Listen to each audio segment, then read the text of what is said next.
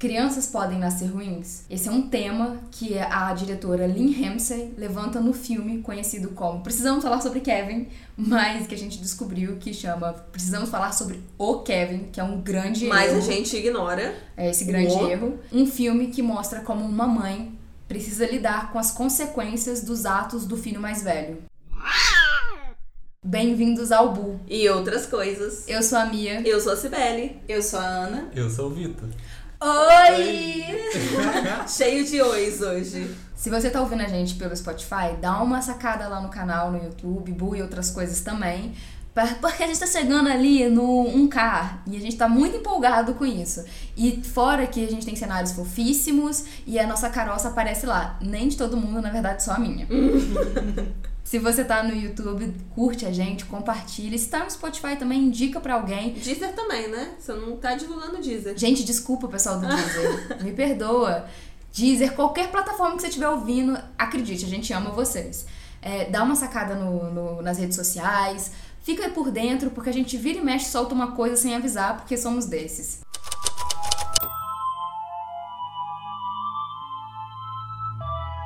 Tilda Swinton interpreta uma mãe angustiada. Grande parte do fascínio repugnante que o filme exerce é do resultado da estranha capacidade dessa personagem de expelir o espectador de certa forma, porque no começo do filme você não gosta dela. A minha experiência como prisão falar sobre Kevin, cada um tem a sua, né? Tipo, Vou deixar todo mundo falar. A minha experiência com prisão falar sobre Kevin foi: eu assisti o filme, fiquei muito impactada. Tipo, tomei uma chapada de ferro na cara, não sabia o que fazer. Porque Você viu o filme antes ou leu antes? eu vi o filme primeiro, Ah, tá. aí me apaixonei com Ezra Miller, é, tive essa paixão platônica aí, tive. Eu acho que todas nessa mesa. Grande amor por muitos e muitos anos. É, uma paixão platônica que durou, perdurou, foi difícil. Eu estou tentando agora, né, passar por cima disso, porque tem que me dividir com outra paixão platônica, que quem conhece o Bu de verdade sabe qual é. Terminou esse filme e não tenho respostas. Mas assim, eu não tenho respostas mesmo.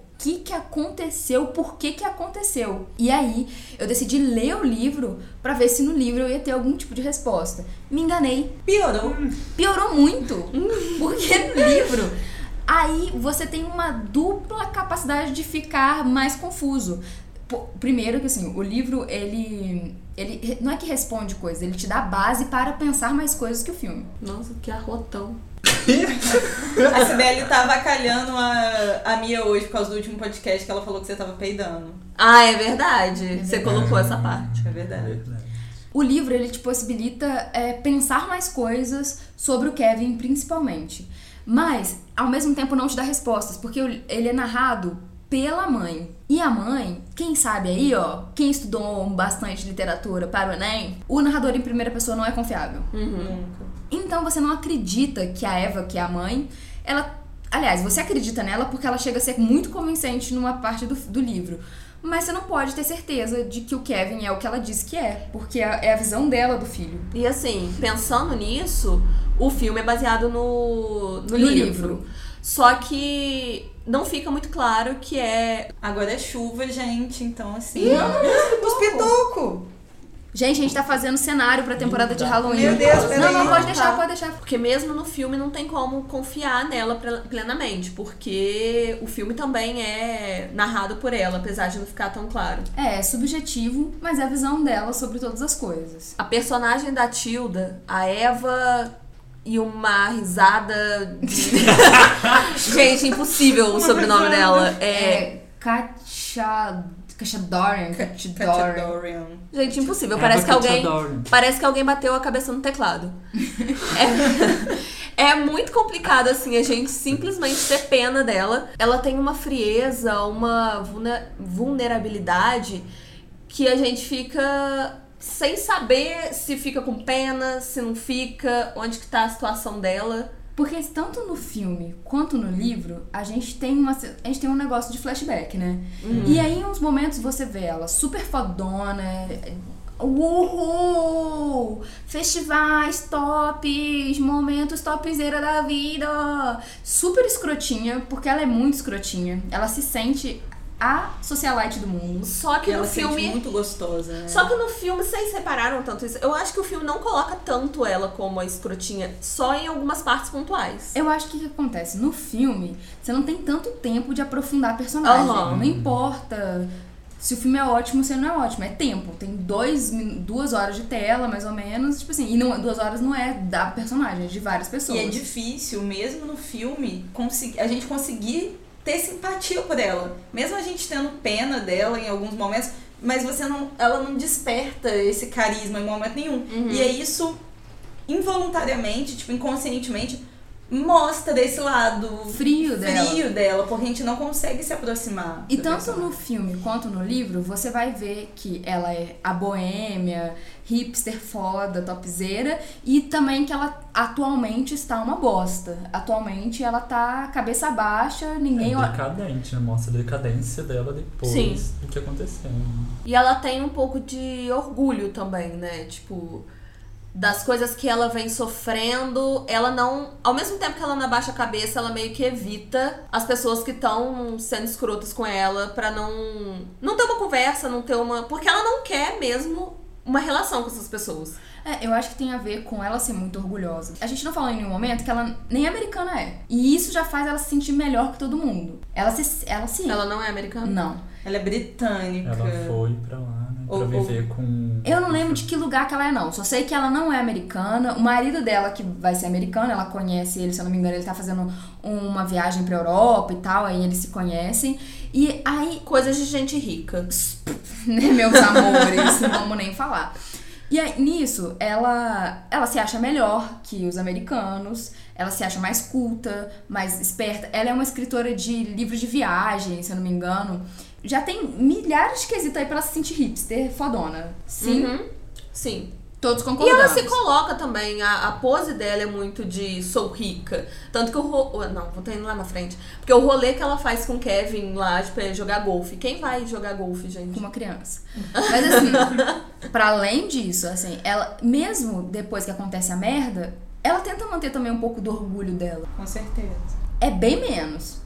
Ah, mas assim, bem menos mesmo, quase nada, porque pelo que ela era, do que, que ela teve que virar, as coisas realmente, o buraco começa a ficar bem mais lá embaixo. Mas mesmo assim, ela ainda é mais, ela ainda é orgulhosa. Ah, Daqui a tá- pouco vai vir a esquadrilha da fumaça aqui. Mota. A gente espera que pra uma personagem que tá tão fodida, ela vá ser um pouco mais humilde, mais cabeça baixa, e ela não é. Então, isso é problemático pra gente no filme, assim. E não é porque a Tilda Swinton não consiga ser super simpática, é porque a personagem não é pra ser essa flor que se cheire. Precisamos falar sobre Kevin, embora evoque atrocidades da vida real, como o tiroteio lá em Columbine, de 1999, ele tá mais realmente pra um filme psicológico e sobre sociologia também, sobre o comportamento humano, do que um filme de terror. Sobre, sobre o estudo de um personagem mesmo. Tá mais sobre a criação de uma pessoa com um problema do que sobre as atrocidades que essa pessoa comete. Não, o ato em si, né? É, não só da pessoa, não só do Kevin, mas também. é, Eu acho que é os dois personagens. O Kevin e a Eva. porque eu acho que todo o resto é coadjuvante, coadjuvantíssimo, Uhum. assim, tanto o faz. pai ali é super coadjuvante na história. E, e ele, ele é super ótimo, o personagem é maravilhoso. A criancinha, a irmã do Kevin que nasce, ela é ótima. Só que assim, não é sobre eles. É sobre os dois. É sobre a Eva e o Kevin. E eu mais acho ninguém. que o personagem dele até destaca, né? Faz os outros se destacar. Portanto, ele não aparecer tanto assim. A Tilda, a Eva, né, a personagem da Tilda, ela é mais importante que o Kevin ainda. Uhum. Sim. É muito sobre É, ela. porque o filme é mais sobre maternidade em si do que o, o crime. A né? gente vai abrir isso, gente. É muito sobre maternidade, a gente vai chegar lá. Então o filme não é muito sobre terror, tá, gente? Ou sobre grandes atrocidades, assim. É mais. Os medos abordados são diferentes do, do que os medos do filme de terror, assim. Porque senão boa parte do filme ou, e do livro passariam no ato da grande merda que o Kevin fez, que a gente vai falar um pouquinho mais pra frente. E, e E não passa. Pode falar. não, e se vocês repararem... Ai, gente, desculpa, que a Ana é super educada. Ela me cortou e eu pedi desculpa. Assim, aqui comigo a Sibeli, minha filha, eu tô editando um vídeo que tá assim, uma guerra entre a Sibeli e eu gritando assim. E aí, nananana, e aí, nananana. A gente se esfaqueia pra falar. Pode falar. E se vocês repararem, Gente, a. A Ana me cortou para contar um spoiler, então eu dei uma segurada nela e logo mais vem o que ela tinha pra falar. Mas si- sigamos. O filme é mais sobre medo de criança do que qualquer outra coisa. E não é exatamente da criancinha. É que eu tinha muito medo do Kevin pequeno.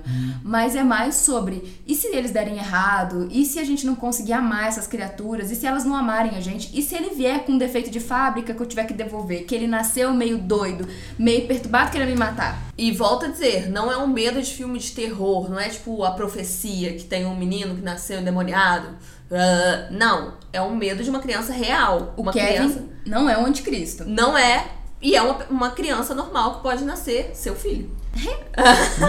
E assim, e porque não é um medo que você fica com ele só durante o filme. É uma coisa que você acaba o filme e você segue refletindo É uma reflexão. E, e que às vezes, assim, pode até mudar a sua relação. Tipo, não quero ter filhos. Mas é sério. E a Eva não queria ter filhos. Foi é um- uma coisa Foi também. um dos diálogos que eu. Tá vendo? Eu sou muito sem educação. Aqui é assim, filho. Você tem que falar foi um, foi um, foi um, foi um, até você conseguir falar. Levanta A, a Ana não tá entendendo que aqui é falta de educação suprema. Ah. Foi uma das coisas que me pegou muito. do- Vocês estão mexendo muito nessa mesa, seus filhos da puta. Cacete, Ah, foi eu. e- Me deturou! é porque eu não tô encostando. Foi uma das coisas que eu nunca tinha parado pra pensar. Porque pra mim ter filho era uma coisa super normal. E aí, na hora que eu li principalmente o livro, eu falei assim: então, é, talvez se a pessoa não quiser ter filho, é bom ela não ter, né? Porque esse é meio que o caso da Eva. E esse é um grande plot do filme e do livro. Maternidade compulsória. Vamos chegar nesse ponto. A gente só tá passando a sinopse ainda, tá, gente? É, só tão dando um tapa em cima por enquanto. Ainda não. Pô, faz isso não, que já tá ficando. Meu olho até cai assim Ah. de sono.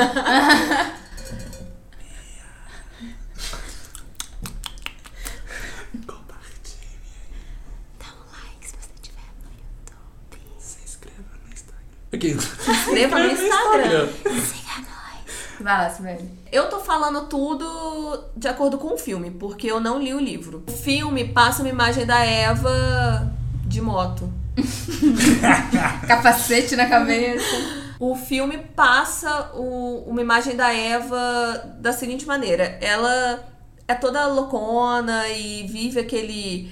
É, começa com aquele festival dos tomates, ela toda suja de tomate, toda Na livre Espanha. na Espanha. E ela é tirada desse mundo, dessa. É dessa vida boêmia dela, de bom vivant, de passeios na Europa, cidadezinhas pitorescas, de, de, de viagens deslumbrantes pra. de sair do seu loft pra de ir morar no parar, subúrbio. parar de ter problemas de gente rica, mas agora problemas de gente rica grávida. No subúrbio dos Estados Unidos. Sim, que ela. é, Eles Gente, subúrbio dos Estados Unidos é vida pacatíssima. A maior preocupação é se todo mundo tá com jardim Uhum. Se a igual no tá quarteirão. branquinha. Aquela coisa tipo condomíniozinho que. Com plantinha, com a Que ela- fachada bonitinha. Que ela a nunca quis. sala dela é o tamanho da minha casa. A sala da Ana Hickman. Ela meio que é forçada a abandonar a vida que ela tem, de a vida cult, rica, não sei o quê, pra constituir uma família no subúrbio dos Estados Unidos. Rica do mesmo junto jeito. com o marido dela, o Franklin, que é interpretado por John C. Reilly. Isso dela abandonar, na real, aí eu acho que a gente já devia começar a abrir aqui um pedacinho da maternidade compulsória. Que é, ela não queria ter filho. Ela deixa muito claro pra gente que ela não queria ter filho no livro. E aí no livro ela tem essa vida ao máximo, assim, de boêmia e tudo mais. O cara meio que pede isso pra ela.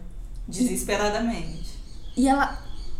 Ah, gente, agora passarinhos também estão Ah, querendo passarinho matar, pode, né? Então, passarinho lá. pode. E ela meio que entende que pra ficar com ele, ela vai ter que ter esse filho. Que não é uma condição. Tipo assim, esse homem precisa de um filho. Eu vou ter que dar esse filho pra esse homem. Porque ela meio que é obrigada, ela se vê nesse papel, porque é o papel que a mulher tem na sociedade ainda. É- Ainda é vista como a mulher que precisa ter. A pessoa que precisa ter filhos, porque ela tem o, o que é preciso pra ter um filho, então ela tem que ter um filho. E ainda mais na época que se passa a história, porque não é atual o livro, né? Então, assim, já lá, anos 90 pra trás ali, mais ou menos. É, e aí, gente, vamos lá. Que. Ai, anos 90 não é tão longe, Mia! Gente, semana passada foi longe, a gente já se desconstruiu. Lula tá livre. Mas assim, Mas eu sou historiadora, então pra mim anos 90 foi ontem.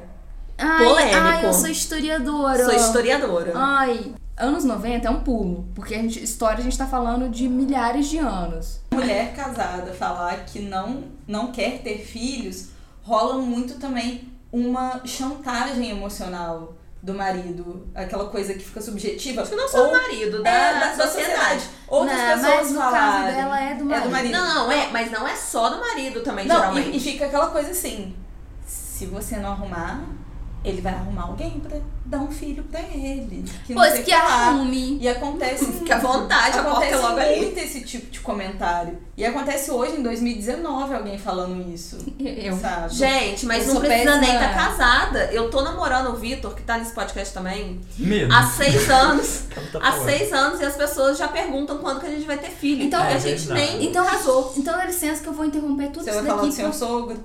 Não, vou contar sobre o caso da Cibele. A avó da Cibele guarda banheira de neném e roupa de neném, coisa de neném, porque ela vira pra Cibele que é, daqui a pouco você tá tendo um filho aí. Ah, já tem que ter as coisas. Eu não dormiria dentro de casa mais, do medo de eu engravidar só dela ter uma banheira Gente, de eu neném. tenho pavor. Ouviu isso, dona Ângela? Não, eu tenho pavor, gente, porque as pessoas já esperam isso de mim, que nem casada, nem noiva estou, eu estou namorando. Imagine uma pessoa casada, Eu não tenho uma mais aliança velha. de compromisso. Velho, eu sou solteira. As pessoas esperam isso de mim. E assim, é muito louco, porque assim, gente, spoiler sobre a minha vida, nunca tive vontade de ser mãe. E é incrível como, desde nova, você enfrenta comentários do tipo.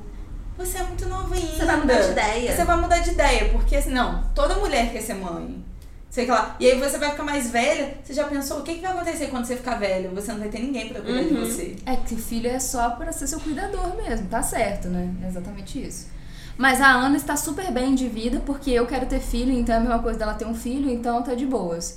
E as duas cuidam de mim, no caso, que sou uma criança. inclusive a Ana é que vai vestir minha cria. Então, assim, foda-se, não precisa ter um filho, já vou, já vou gerar um pra ela. A questão é, pra a Eva, ou Ivan, ela tem que lidar com um cara que ela é apaixonada e que ele é machista, pode até não saber, ele é super gente fina, mas ele é machista. E ele acha que ela tem que dar um neném pra ele. E aí fica aquela choraminguela, tipo, você vai ter que me dar um filho. Pro caso dela, eu acho que assim, ah, velho, fazer o quê? É isso que ele quer, vamos lá, estou super apaixonada, não quero perder esse pinto. Vamos.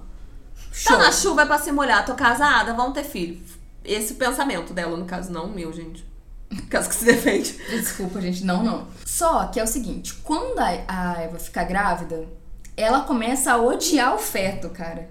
Ela não gosta do Kevin desde a barriga, porque ela acha que ele é um inconveniente, sabe?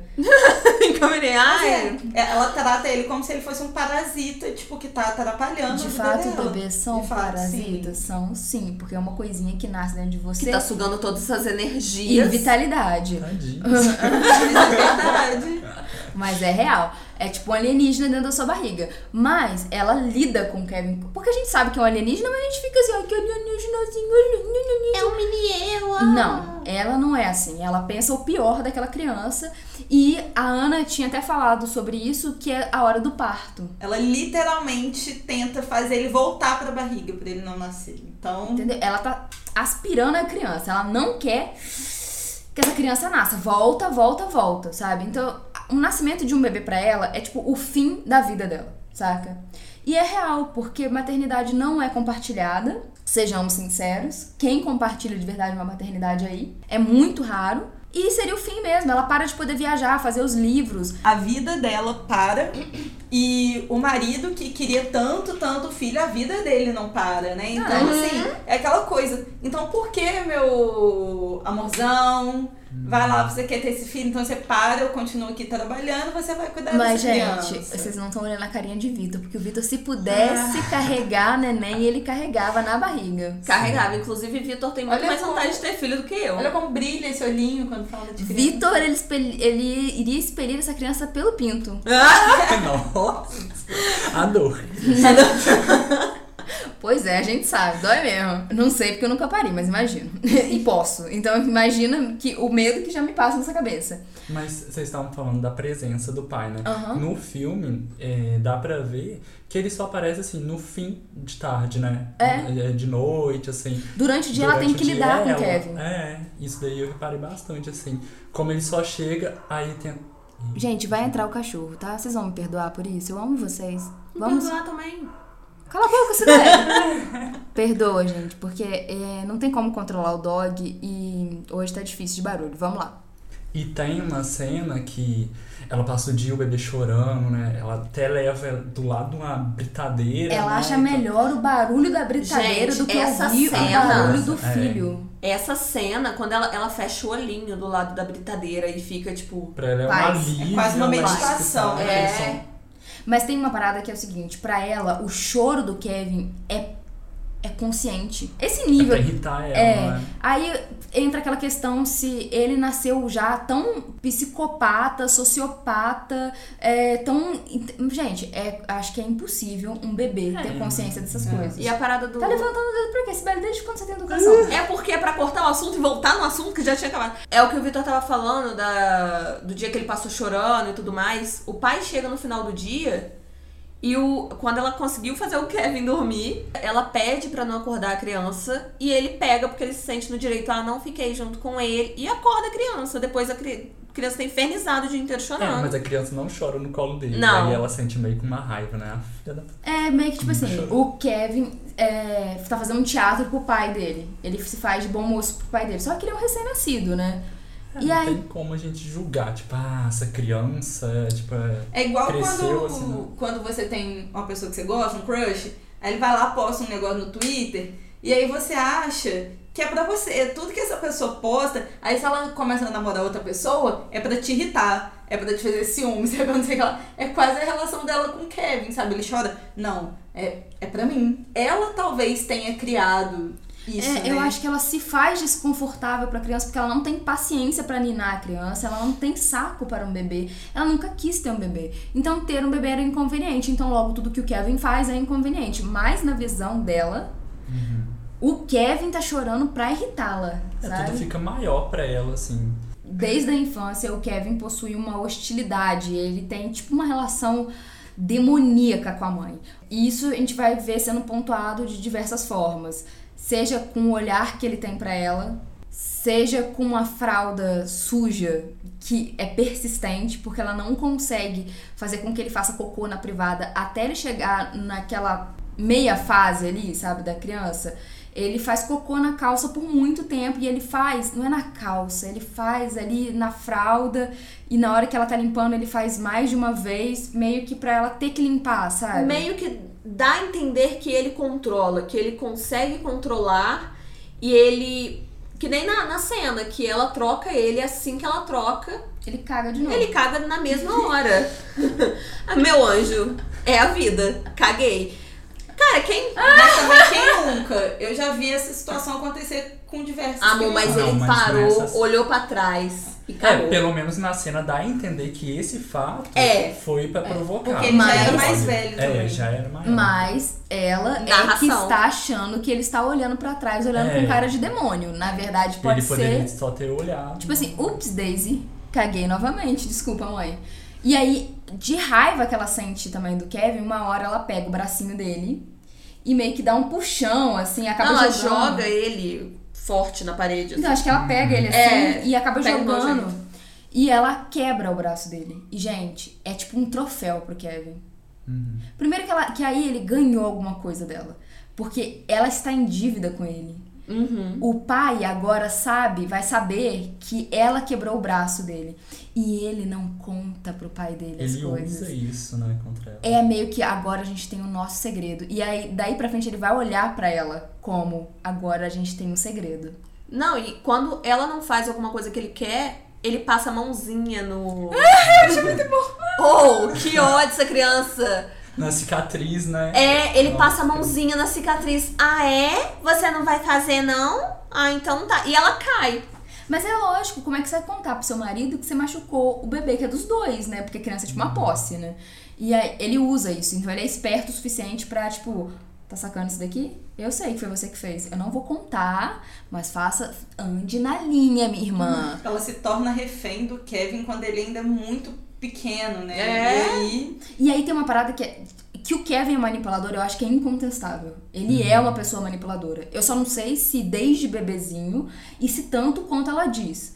Mas, velho, ele trata o pai dele. Ele, quando o pai dele chega, ele sai correndo na direção do pai. E ele é super flu, flu, flu, flu, flu, flu por cima do pai. Tem uma cena também que ela tenta jogar a bola pra ele. E ele não joga. Aham. Aí tem uma vez que ele joga só uma, uma vez de volta pra, pra mostrar assim, eu sei. É isso que você quer, quer, né? Essa brincadeira. É isso eu que você sei, quer, mas só eu que eu não não vou fazer. Aham. Eu acho, nossa. Eu amo essa cena. Que é, é meio assim, ridícula. Para de insistir, eu só não quero jogar com você. É, eu sei brincar, só não quero com você. E aí eu acho que isso deixa ela mais louca ainda, né? Tipo, hum, que É. raiva dessa criança. É tipo assim, ele está fazendo para me tirar do sério, só isso. E eu acho que no filme a gente acaba até comprando um pouco a ideia também e ficando um pouquinho com o ranço do Kevin. Sim. né? Apesar de ter os momentos que a gente fica assim, é, nossa, igual ela quebrou o braço do menino. Fala, não, não é pra tanto, assim, era só uma criança. Só que tem um momento que a gente fica ainda guardando aquele ódio do Kevin, falando assim, nossa, será que um dia eu vou ter um filho igual esse menino? Hum, Quando ele suja a parede, tem uma cena no filme que ela tem o escritório dela e ela pinta e reforma e ela coloca Mapas. mapas do mundo todo, tipo, remetendo muito nessa vida um que ela tinha. dela. Aham. Né? Então, assim, aquele ali é um espaço muito importante pra ela. Não, e ela deixa claro que é um espaço importante. Sim. E aí ela sai rapidinho. E quando ela volta, ele pega aquela arminha de tinta e ele mancha todas as paredes. E assim, e ela chega, ele olha pra ela, aquele olhar que ele faz pra ela. Que de novo a gente não sabe se esse olhar existe. Isso. Ou se, porque assim, gente, eu não sei se já aconteceu com vocês, já aconteceu comigo. Então não se sintam culpados, pode odiar também a criança. Que é, quando você encontra uma criança que ela é o, parece que é o demônio encarnado, e que aí você acha, tipo assim, esse, esse capeta tá fazendo tudo pra me atazanar. É isso. Tá me perseguindo. Eu vou, eu vou matar. Eu só não vou matar porque eu não posso. Já aconteceu comigo de, de achar que uma criança tava de implicância comigo. Só que eu tenho maturidade, ou eu acho que tenho, de falar assim: bom, ela é uma criancinha, ela não sabe, ela tá testando coisas. Velho, minha prima, ela tem 15 anos e tem hora que eu falo assim: você tá de sacanagem com a minha cara, né, Carolina? Você tá de muita sacanagem com a minha cara. Mas eu tenho paciência de saber que ela tem 15 anos, que ela não tá fazendo porque ela me odeia, que ela tá fazendo por N outros E motivos. só voltando, só pra eu não, não perder esse time. Que o fato, eu acho ali que quando acontece essa cena da parede, eu acho que tem uma viradinha ali que ela para de tentar. Ela nunca vai pintar aquela parede de novo. Não, ela não. E aí começa a acontecer umas coisas assim, ele vai lá, faz bagunça, tipo, suja a mesa de, de, de, de centro, toda com sanduíche. Ela vai lá, tipo assim, ela desiste, ela deixa aquela sujeira. E ela vai deixando as coisas Aí, gente, tem uma outra se coisa acumulando. que o Kevin faz que me deixa. é, porque a gente vai chegar agora numa fase que ele vai crescer e, e vai virar um adolescente. Antes dele crescer, tem a parada de quando ele fica doente. E não sei se você lembra. Que é a única hora que ele fica bonzinho com ela. Que ele fica bonzinho. Que Mas porque ele precisa Ele dela. Porque ele Precisa precisa. E também é uma forma dele mani- manipular ela de alguma forma, assim. Ele. Porque a gente chega a acreditar que a Ele relação dele. É, ah, então pronto, alívio. Vai dar tudo certo. Não. Ela também chega a acreditar nela. Ela chega a Ela acreditar. feliz com aquilo. Porque, gente, deixa eu explicar o nível de talvez psicopatia do Kevin, talvez não, porque tudo depende, né? Pode ser uma criança que tem outros problemas, de certa forma. Ou que não tem nenhum por causa da parada do narrador. É, mas assim, o Kevin não come para fazer que ela fique agoniada. Ele se recusa a comer. Ela faz os sanduíches, ele não come. E ela fala que às vezes ela vê ele pegando o sanduíche escondido, ele não come com ela olhando, Pra não dar o prazer dela ficar satisfeita de ver o filho comer. Saca? Ele, se ele é o que ela realmente fala, ele tá nesse nível de manipulação, de manipular a própria dor, o próprio sofrimento, porque- e é isso que o filme é, é maravilhoso e o livro mais maravilhoso ainda, mostra como que o sofrimento da mãe tá no filho.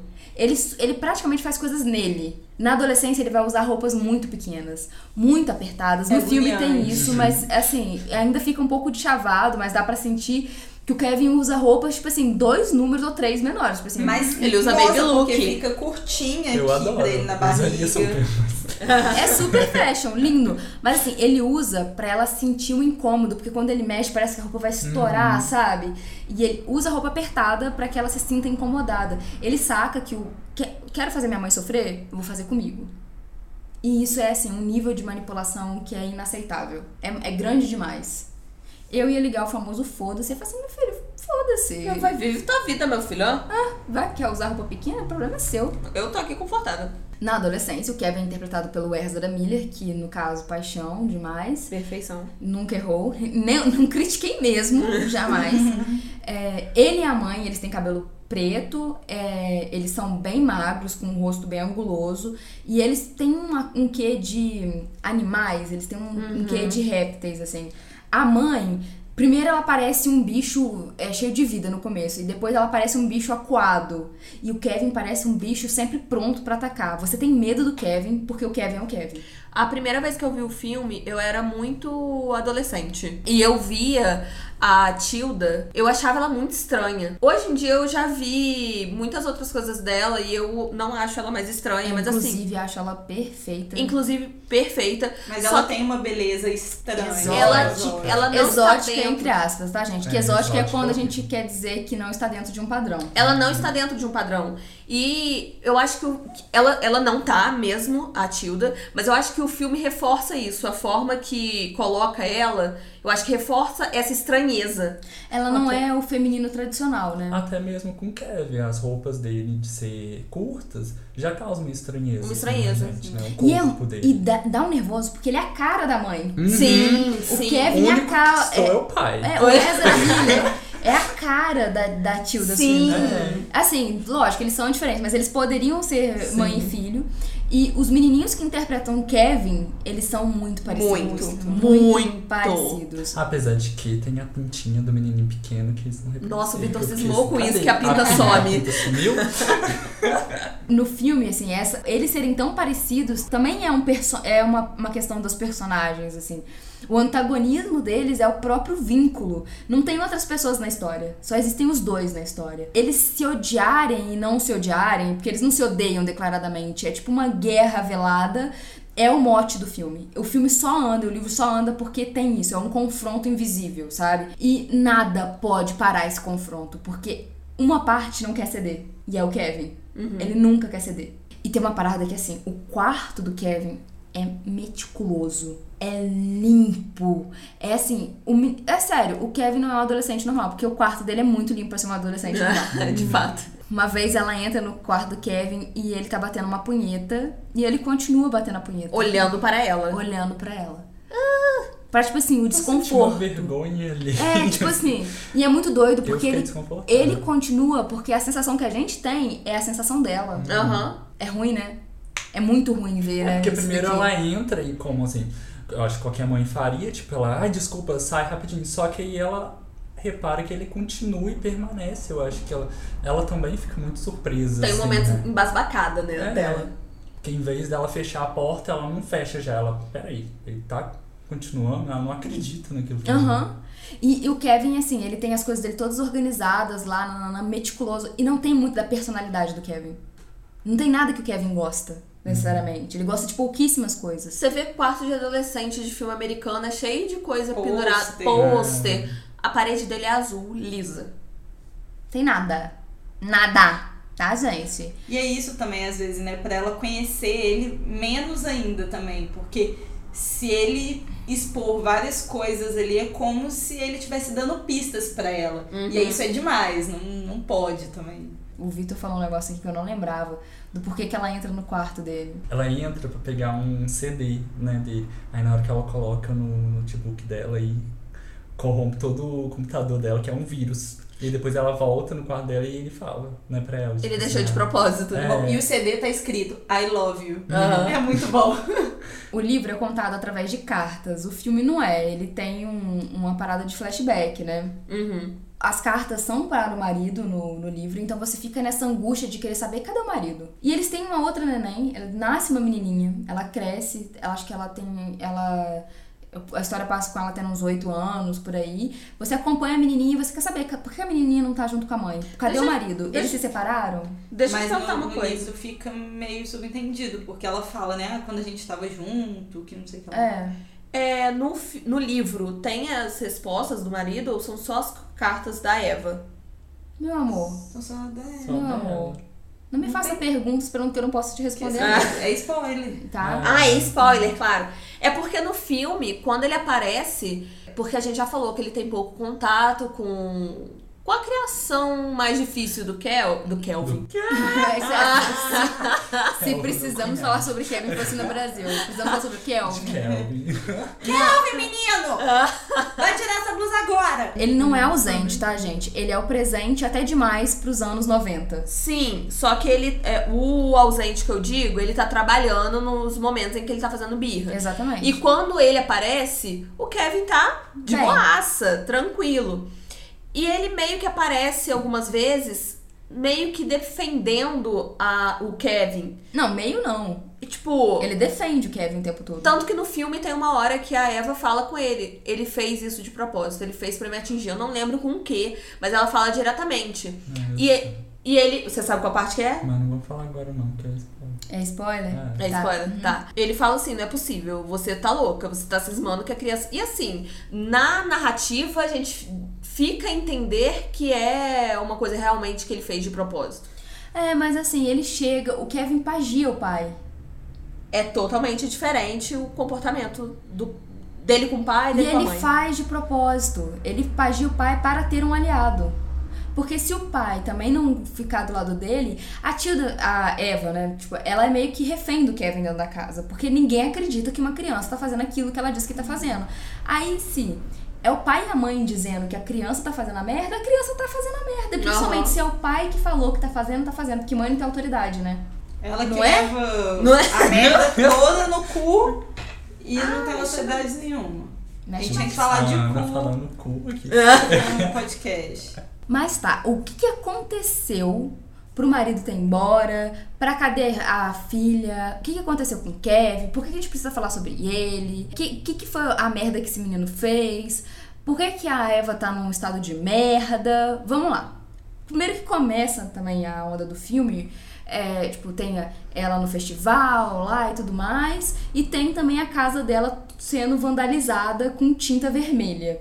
O filme sempre fica trazendo a temática do sangue, vermelho, visceral. E aí você vê que essa era uma mulher super é, importante ou vivida, ou seja lá como que você queira ver a Eva, e ela virou uma mulher, tipo, segregada. E as pessoas estão vandalizando a casa dela. Logo você entende que alguma grande merda aconteceu. E ela está sozinha. E logo no começo, quando ela sai, a casa dela tá toda vandalizada, tem um menino, uma criança, olhando pra ela de forma desafiadora. Uma criança se sente no direito de também escrachar ela. É, já tem esse contraste, né? Começa ela em volta de um monte de gente sendo carregada nos braços e depois ela sozinha, deitada Isolada. no sofá, isolada e todo aquele sangue. E ela tem que limpar a tinta vermelha da casa. Nossa. E aí é aquele. Parece que ela tá limpando o sangue da Uhum. casa. Uhum. É muito pesado. E é muito interessante porque o filme, além do- de trazer o vermelho muito em evidência, a segunda cor que ele traz é o amarelo. E o amarelo no cinema significa insegurança, medo. Então, sempre que um personagem tá numa, dela numa, numa parede, às vezes, amarela, é porque ele tá se sentindo inseguro. E aí, assim, as duas cores são muito intensas. E o tempo vermelho vem muito com um respingo. Respingos, como se fosse respingo de sangue mesmo. Me lembrou muito respingo de sangue. Até quando não é respingo de nada. Mas é Aham. que o padrão de alguma estampa fica parecendo que é um respingo. A geleia que coloca no pão. Tem uma blusa do Kevin que são vários balões de. Balõezinhos. Balõezinhos. Bexigas. E parece. Balõezinhos. Bexigas. Bexigas. Que parece que é um monte de respingo. Mas não, são bexigas. Mas dá essa. E assim, até nas pequenas coisas, tem a cena do ovo, que ela vai comendo e ela vai tirando as casquinhas do ovo, assim, e colocando no, no prato. É outra coisa, né? Porque o ovo, a gente associa o ovo ao amarelo também, a gema. Então, É, assim, e são detalhes muito bem apontados. Ainda para além disso, o ovo, tirar coisas assim, parece que, sabe, é, que ela tá encontrando coisas na- no meio daquilo. Tipo, quase como se ela fosse tirar um pedaço de unha, sabe? E tem uma cena de unha, né? É. Vamos falar então sobre a relação do Kevin com a irmã. Porque ela aparece muito pouco aqui na nossa conversa, mas essa menina nasceu. E ela nasceu depois de ter vindo um demônio, né? Um anticristo. E aí é uma menina super doce, super fofinha. Ela é o contraste. dela. Ela No ama filme- o Kevin. No filme eu lembro que quando nasce, né? Tipo, eles vão pra uma casa maior, Aham. né? Que é a casa. A casa. É, a casa, né? Que tem a salona lá. E aí. Era isso que eu queria falar. Mas é isso, assim. A menininha nasce e meio que, tipo assim, ela é bem-vinda. Saca? A mãe Ah, tá. quer é, a menina. parece que eles estão bem de vida ainda, né? Melhoraram de vida. É, né? mas eu acho que pra pra além disso, assim, ela já teve que lidar com um filho que foi muito ruim. Uhum. Eu acho que ela tem uma esperança que essa vai ser boa. Ela a prepara menina- um ninho de amor E pra a menina, receber. ela é um amorzinho. Uhum. E aí entra o questionamento também se não foi criação. Se o Kevin não é um espinho, porque ela lidou com ele como se ele fosse um espinho. E a menina, ela lidou como se ela fosse uma princesinha. Então ela, a menina é só fofura e amor. Essa menina não foi, tipo assim, é, plane- planejada, né? Mais do que eu quero. E, e tem uma outra coisa que é qual é a circunstância que essa menina veio, sabe? O Kevin veio pra destruir a vida dela. Uhum. E essa menina já veio com a vida destruída, então foda-se, sabe? e, e, e com uma esperança de que, tipo assim, Ah, agora eu posso vai- ter algo melhor. É, do que esse daí pode ser menino. um cadinho melhor do E que. ela é super carinhosa, né? A Nossa, demais, demais. E aí eu queria que o- um de vocês falasse sobre o dia que eles deixam a menininha com o Kevin. Quando o Kevin vai tomar conta da menina, ele deixa, propositalmente, pelo que parece, soda cáustica na pia da cozinha e ela vai lá brincar com a soda cáustica, espirra no olho e ela acaba perdendo a visão. Ela perde o olho mesmo, ela porque ela o tem olho, que é. usar olho de vidro. É. É, só que no filme não mostra essa cena em si, né? Mostra, assim, é... Gente, eu acho maravilhoso trechos. essa, essa forma de mostrar o que aconteceu sem mostrar. É, quando os pais já estão lá no, no, No hospital, hospital. né? E aí, antes tem uma cena da mãe fechando o armário. Ela abrindo o armário, né? E pegando sal, sal da caixa pra desentupir a pia. E aí depois dá pra entender que... Dá a entender que ela não, Não fechou não bem? fechou. Só que o Kev tava... Deixa Pra margem menino. duas É, interpretações. sim. Se foi descuido da Eva Ou se, ou se foi o Kevin que fez. Aham. Tanto que é a hora que você se referiu que ela fala assim, ah não, foi o Kevin com certeza. Aham. O pai não acredita. Que acha que pode ter sido des descuido. Nem só. É, tipo assim, pode ter sido ela tentando jogar a culpa no filho. É. E não dá pra entender muito bem como que essa menina acabou com essa soda cáustica no olho. Não dá pra saber quão envolvido o Kevin tava nessa soda cáustica aí no olho. Não dá pra saber. A única coisa assim que só tava ele e ela, né? É. A única coisa que a gente acha que ele pode ter sido responsável foi nesse diálogo onde o pai não estava acreditando muito ali naquele Uhum. jantar. E ele come a lixia, né? Então, vamos É, explicar. o jantar é o seguinte: eles estão num jantar em casa. O Kevin tá na cabeceira da, da mesa. E ele tá falando que ele sente muito, que ele não teve nada a ver com a Na verdade, essa cena é o seguinte: é porque ele não fala do nada, sinto muito. Uhum.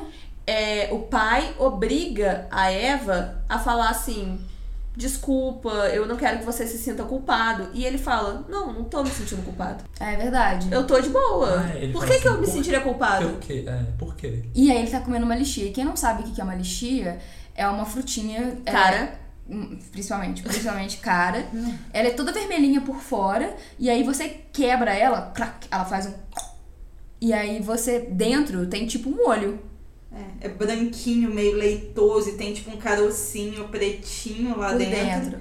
E ele come e ele faz o clack. Esmaga, E, né? e aí esguicha. Uhum. Tem uma- Escorre pela boca dele. Escorre pela boca dele. E aí, isso pode ser mais uma doideira da cabeça da Eva.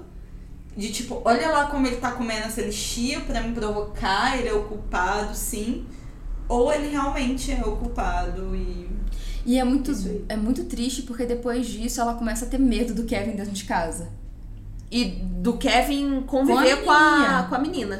Aham. Ah, é, tem uma Tanto- cena que, que ela fala assim, ah, vamos lá Que- brincar de arco e flecha. ela só flecha. grita, não, né? Ah, Não e tem uma quero. coisa que é o o Kevin é obcecado com arco e flecha, desde muito pequeno. E ele ganhou um arco e flecha, tipo, foda de Natal, ou foi de Natal mesmo, né? De É, foi presente. do influenciado pai. pelo pai, né? O pai E que uma coisa que é, é um detalhezinho que eu posso estar viajando. Tá Mas- viajando. Tô viajando, sempre viajo. Mas é. é- Gagueja mais um pouquinho, que vai me dar um pouquinho mais de trabalho no podcast. Nessa hora, quando ele é pequeno e ele fica doente, que ele trata a mãe dele com certo chamego, ela tá lendo uma história pra ele. E na história tem um personagem que tem um apreço por arco e flecha. E logo depois disso mostra a cena dele ganhando arco e flecha. Eu fiz quase que automaticamente essa relação da história que a Eva contou pra ele durante o chameguinho deles com o presente que ele ganhou logo depois. Faz todo sentido. É. E porque ele começa a treinar mesmo arco e flecha com o pai. Se torna uma coisa corriqueira. É, Exódia. Quê? Exódia, diferentona única. que Ah, pensou gente. Muito diferente. Gente, a minha me odeia. Só pode. Não, mas é verdade, eu não, eu não tinha reparado nisso. A relação dele com o pai é meio que essa que a gente acabou falando durante o podcast inteiro. Ele tem uma pagiação com o pai, o pai chega e tipo, pai, mas a gente, por, pela ótica dela, a gente sabe que ela acha que ele só faz isso pra meio que falar assim: esse daqui tá do meu lado, queridona. Não adianta você falar que eu fiz merda, porque ele não vai acreditar. Vocês lembram o motivo dela levar ele pro, pro golfe? É aniversário dele? É porque ele quer ter um. Ela quer ter um tempo com ele. É basicamente isso. Ah, tem tempo, vou levar meu filho no golfe. É, eles É vão porque no ela golfe. é soberba mesmo, tá, gente? E depois eles vão jantar no restaurante. Inclusive tem a cena que o Kevin sabe que eles vão jantar e ele Aham. tá devorando um frango Como um animal. como um animal mesmo. E ela fica embasbacada, parada, olhando, ô meu anjo, a gente vai jantar. Até, e assim, ele, até porque ele não come muito, ele não é de comer muito, e aí ele vai destroçar um frango antes do jantar pra fazer com que ela se sinta mal durante o, o jantar, porque aí no jantar ele não vai comer nada também. Aí no jantar ele fica enrolando um, Um pão. um pão, assim, fazendo vários bolinhos nojentos. Nossa. Ele não come, ele fica realmente fazendo. Hora com a cara fazendo dela. hora. Ah, é, e no jantar também, ela tenta puxar assunto com ele, né? Perguntando como é que tá o- A escola, né? a escola e tal. E ele começa a desafiar ela, falando assim, ah, agora você vai perguntar o quê? Como é que tá? Se eu arranjei já namoradinhas? Sabe, eu sei que você vai me perguntar tudo isso. E ela fica muda, porque não é essa reação que ela esperava, né? Ela queria ter um contato maior com ele, só que ele sempre colocando uma barreira nisso. Inclusive, eu não sei se é nessa hora, mas ele fala. Eles estão conversando sobre escola, não sei. Eu não lembro qual é o assunto em si, mas ela fala assim: não, mas você não vai gostar, mas você vai se acostumar. E ele responde: "Gos- é, se acostumar não significa gostar. Da mesma forma que você se acostumou comigo. Você não gosta de mim, você se acostumou comigo.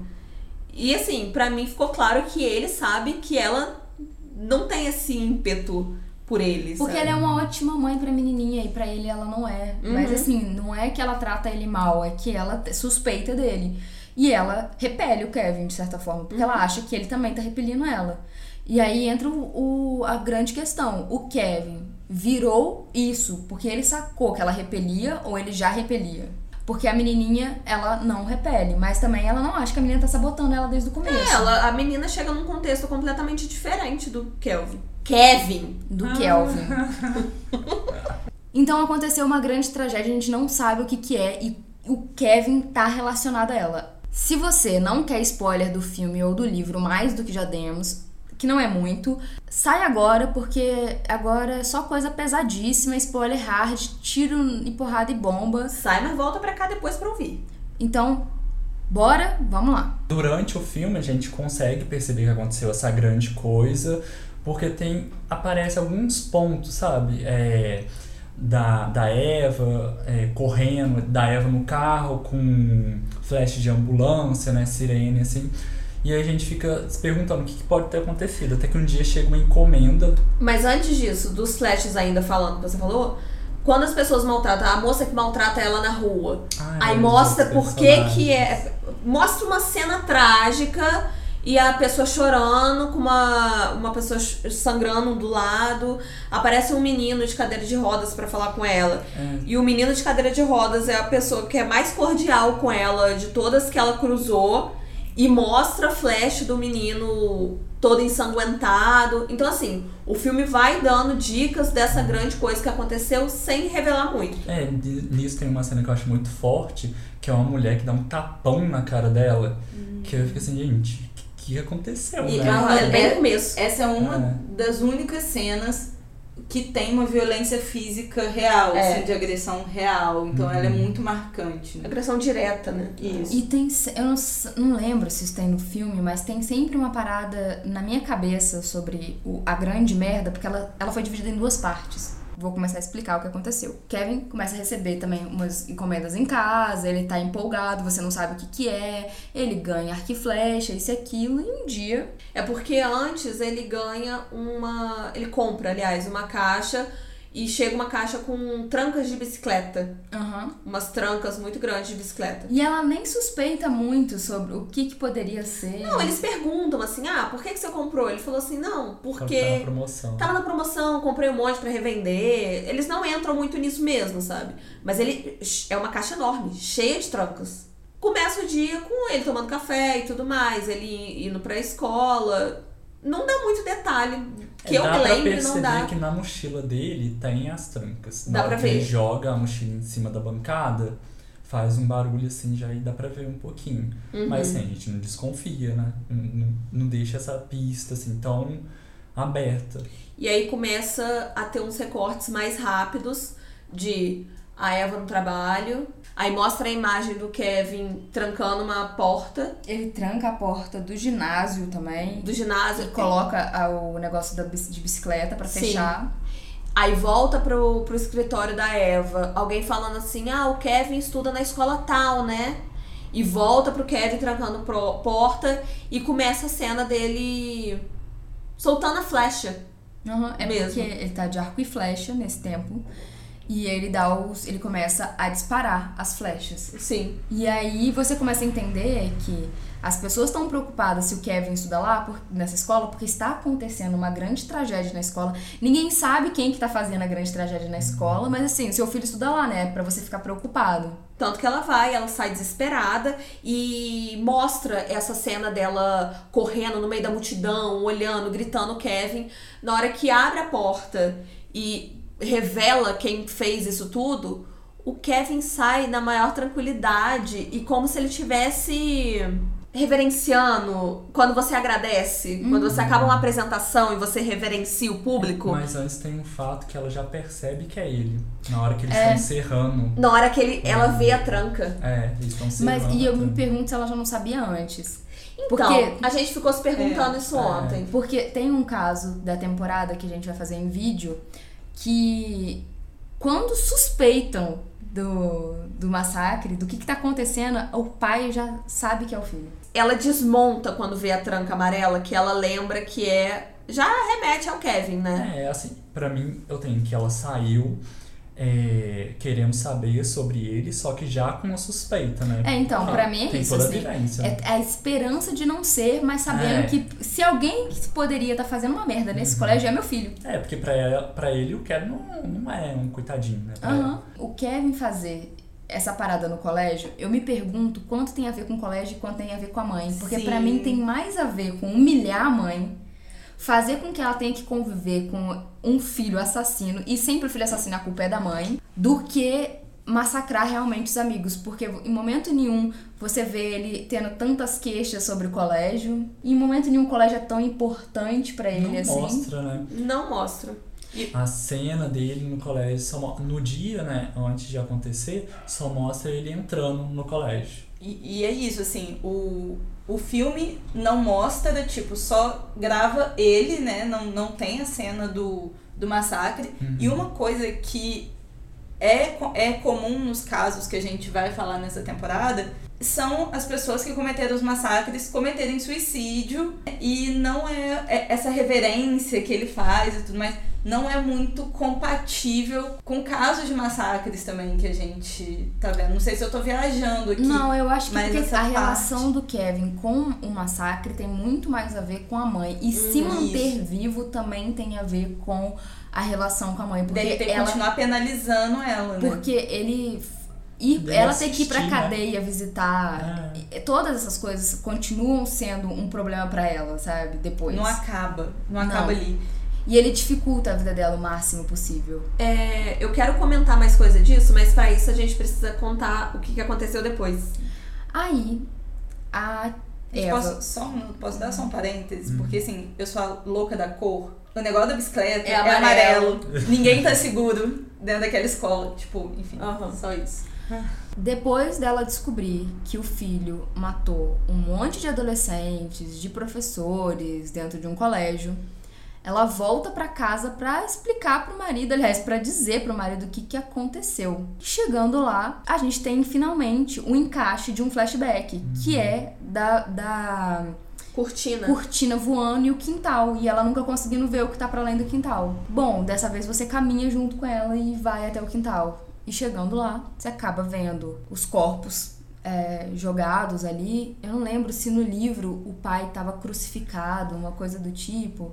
Mas assim, não vou abrir nesse, esse, esse ponto muito grande aqui, porque eu li faz muito tempo e eu não, realmente não consigo lembrar se o pai tava crucificado mesmo. É, no filme tá os dois no chão, no gramado mesmo. Eu acho que talvez. Acho que o pai realmente tá crucificado, só que. Como é que você faz isso num filme, né? É muito Aham. mais pesado fazer isso no filme. Mas talvez eu esteja viajando, mas eu acho que não. Acho que ele realmente tá crucificado. E parece que as pessoas foram mortas, a flechada, meio que assim, estavam correndo do, do Kevin e ele jogou, disparou as flechas. O pai tá enrolado numa toalha só, assim. É verdade. E independente se o pai tinha sido crucificado ou não, se tô viajando ou não, a questão é que ele se revelou pra, pro pai e pra, pra irmã. E não parece ter sido um grande problema. Ele persegue os dois. Porque o pai tá de toalha, né? Ele tá despreparado.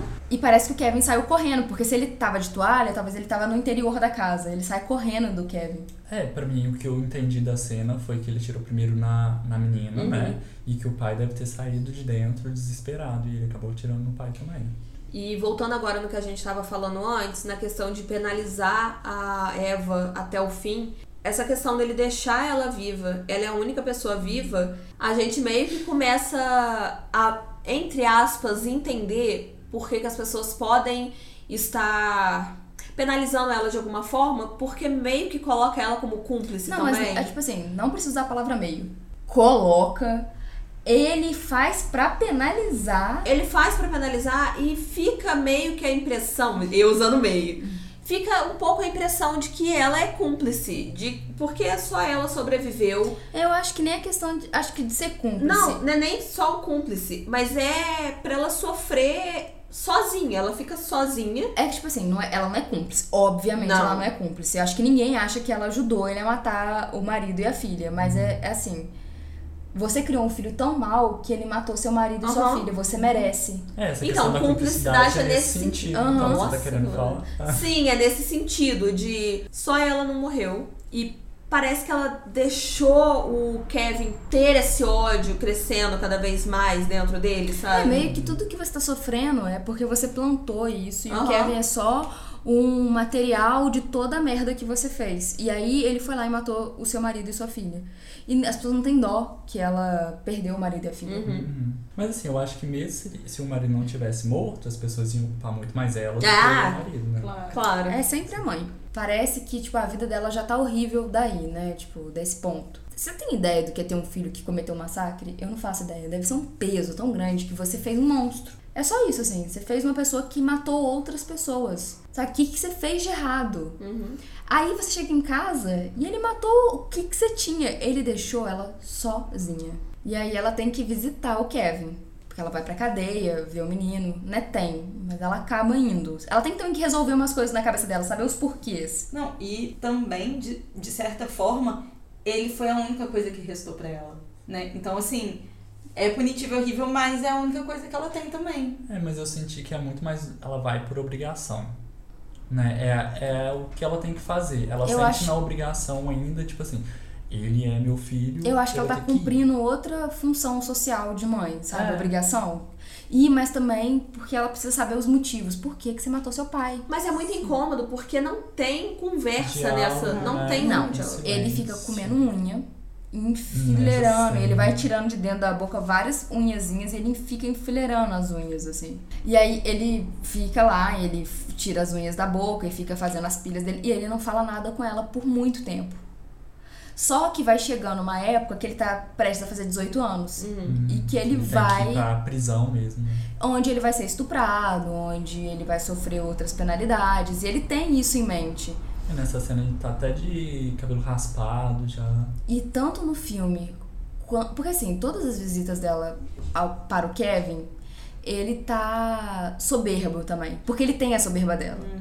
Nessa ele não está. Uhum.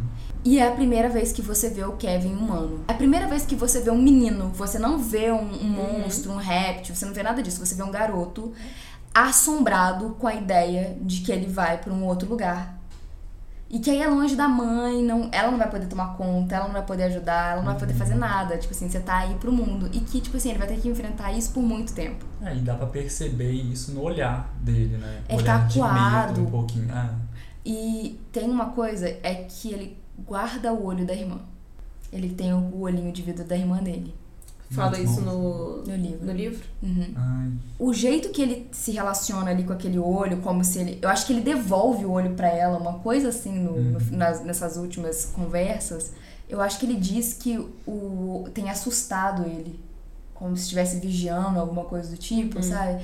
E são os primeiros lapsos que a gente acha que ele sente culpa. Que alguma coisa faz com que ele se sinta culpado. Que o olho tá trazendo recordações. ela pergunta pra ele também, né? O porquê. Aham. E aí eu acho que ele fala assim que ele sabia, só que não se lembra mais Uhum. do motivo, né? Sim. De ter feito aquilo. É muito pesado, né? É. Você acabou com tudo e você não. hum, Tanto É faz, não- tanto faz, tipo. Não, porque não, Não tem é. um motivo, não tem como você explicar. O ser humano, ele gosta de ter explicação de tudo.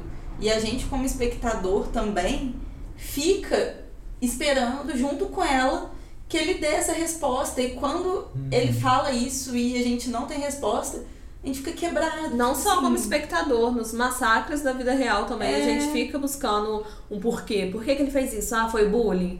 Ah, foi não sei o quê. A gente fica buscando, Mas sabe? nos massacres da vida real, geralmente, igual os casos da temporada, a, a pessoa cometeu suicídio tudo mais. O Kevin, ele tá vivo, ele poderia falar alguma coisa. E o Uhum. fato dele não falar gera essa angústia na gente. É, é difícil imaginar, assim, pra uma mãe, né? Que é, ela chegou a perguntar isso. Imagina na, numa vida real mesmo. Uma mãe querendo buscar a resposta do filho por que cometeu. O tanto de culpa também que ela. Não sei se ela, no, no caso da personagem, tem essa coisa assim, ah, eu se culpa um pouco também. Eu acho Mas que uma mãe, essa né? mãe, a Eva, foi baseada de certa forma na mãe de um dos, dos caras de Columbine. Porque ela dá palestras hoje em dia, essa mãe, ela fala sobre Ela como escreveu um livro também. ela tem um TED. E não que essa mãe seja soberba ou coisa do tipo, mas eu acho que a relação dela com o filho que massacrou. Porque ela lidou com a culpa de ter um filho que massacrou as pessoas. E ela fala abertamente sobre isso, como é pesado. E a Eva tem que lidar com um filho vivo que matou um monte de adolescente e que matou a família dela e que ela não é vista como vítima, ela é vista como cúmplice, né? Como culpada de certa forma. E o Kevin já não sabe mais nem por que que ele fez. Era tipo uma afronta a ela, mas ele nem sabe explicar mais que afronta era essa. E agora ele tá com medo. E o foda é que no final das contas, ela é o momento que ela começa a criar empatia por ele e ele por ela. Não sei se ele por ela. Não sei, isso aí eu não sei. Mas que é o Mas momento ela, né? que ela sente mais que ele é filho dela. Não, e até me confundi um pouco no filme, porque antes dela ir pra, pra encontrar com ele, ela deixa o quarto todo arrumado, igualzinho o quarto quando ele morava com ela. Ela arruma a cama, né? Coloca até o livrinho que fica em cima da estante. Aí eu pensei assim, será que ele vai ser solto, né? Eu assistindo pela primeira vez. Só que aí depois eu vi que não, né? Então ó, pode ser Mas por essa empatia, assim. Eu acho que um dia ele vai ser. Um dia ele vai ser solto. Uhum. Uhum. Vai demorar um tanto. E ela já tá arrumando a casa pra ele. Porque vocês já notaram que ela vive agora pro Kevin? Uhum.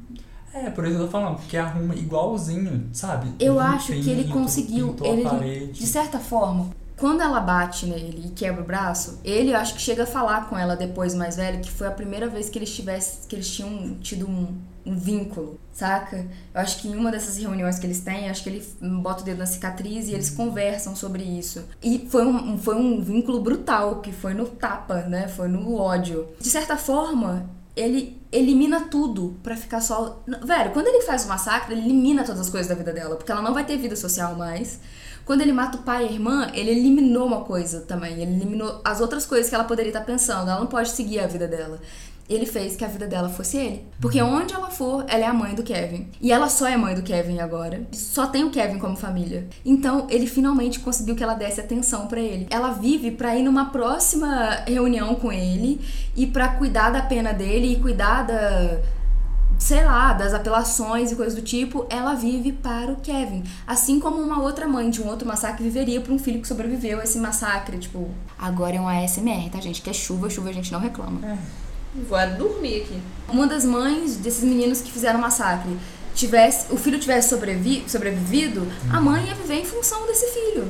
Porque a vida da pessoa virou a catástrofe que o filho fez. E o Kevin conseguiu.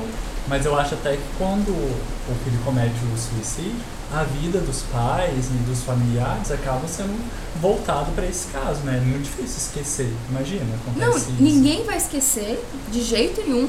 E ela, o filho tá vivo, né? Então ela ainda tem que botar energia nesse filho. Ela tem que pagar todas as coisas que ela pensa, que ela não quis o Kevin desde pequeno, sabe? E fica meio que isso, sabe? Você não me quis. E agora você vai viver só por mim, sabe? Tem outra cena que é uma festa que tem no, no trabalho que ela conseguiu arranjar. Aham. Aí um, ela não, não quer dançar com um dos Com o cara. funcionários lá. Aí ele chega no, no ouvido dela e fala assim, você acha que alguém vai te querer? É Né? porque você é filha de um. Você é mãe de um cara que entrou num colégio e É, matou um como monte se ela tivesse que aceitar qualquer coisa, porque... Você tá marcada. é. Acho que a moral da história é que o Kevin conseguiu o que ele queria, que era ter a mãe só pra ele. Porque eu acho que no fundo tudo que ele queria era a mãe. E a gente vê, é complexo. Tipo, ah, mas ele não gosta dela, como que ele vai querer ela? Eu acho que. eh, Gente, precisamos falar sobre Kevin é ficção. Então, a gente só tá especulando em cima de uma ficção, tá? Mas n- a minha especulação é o seguinte: o Kevin, ele não foi aceito desde pequeno. Ela não queria ele, ele sentiu, ela demonstrou. Eles entraram em conflito, eles viveram em conflito a vida inteira do Kevin, ah, até um ponto que ele, tipo assim, quer saber? Agora você vai me dar essa atenção. Você vai me dar aquilo que eu queria de você. E eu queria muito. Porque quando ela bate nele, é verdadeiro. As outras coisas não são verdadeiras, as outras coisas são tá encenação de cumprindo mãe obrigações sociais. quando ela bate é de verdade, é aquele sentimento real que ela tem por ele. Ela quer bater e ela não consegue ter as outras interações reais porque ela não foi feita pra ser mãe, ela não queria ser mãe. Então ela não sabe fazer as outras coisas de mãe, ela não quer e ela não se adaptou. E aí ela consegue fazer pra menina, mas não consegue fazer pra ele. E aí ele elimina tudo e vira só os dois. E aí finalmente ela é mãe do Kevin. Só que é muito triste, porque ele vira pra ela e ele tá morrendo de medo. E de certa forma parece que ele tá muito arrependido de ter matado todo mundo. Talvez ele não esteja arrependido de ter matado, tá, gente? Talvez ele esteja arrependido porque ele tá sofrendo as consequências agora. É, e no filme eles até chegam a se abraçar, né? Eu acho Aham. que deve ser um único abraço sincero que os dois devem ter dado um ao outro. E como o filme acaba ali, e o livro também meio que acaba aí, você fica se perguntando se o Kevin foi ficando melhor. Como é que foi a próxima conversa dos dois? Será que ele retrocedeu ou será que eles evoluíram? É, porque teve aquele fato, quando ele ficou doente, vulnerável, É. ele abriu a É. brecha pra Uhum. mãe, né? Vai que agora ele tá abrindo a brecha, porque também é um período que ele, ele tá se- vulnerável é, também. ele Só tá que vai ser um período que ele vai ficar vulnerável por muitos e muitos anos, né? Então, abre também de novo a discussão se o Kevin é um psicopata, se ele é um sociopata, porque psicopatas e sociopatas também têm necessidades. E, s- e eles podem se tornar vulneráveis, tô fazendo as pinhas aqui de novo, perto do microfone, numa relação de necessidade, sabe? É uma troca, é um jogo. Sim. Ou se ele realmente estava tão desesperado por atenção que simplesmente fez a maior merda do mundo pra conseguir a atenção que ele queria. A gente ia fazer um filme versus livro, mas eu acho que a gente deixou bem claro aqui as diferenças e elas são muito sutis. Só que é, acho que o livro dá mais margem pra você pensar mais sobre as atitudes do Kevin e da mãe. Até porque mostra mais coisa do que no filme. É difícil mostrar num filme, né?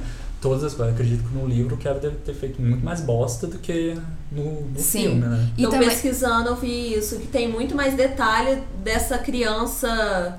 cruel, Aham. é, manipuladora e tudo mais.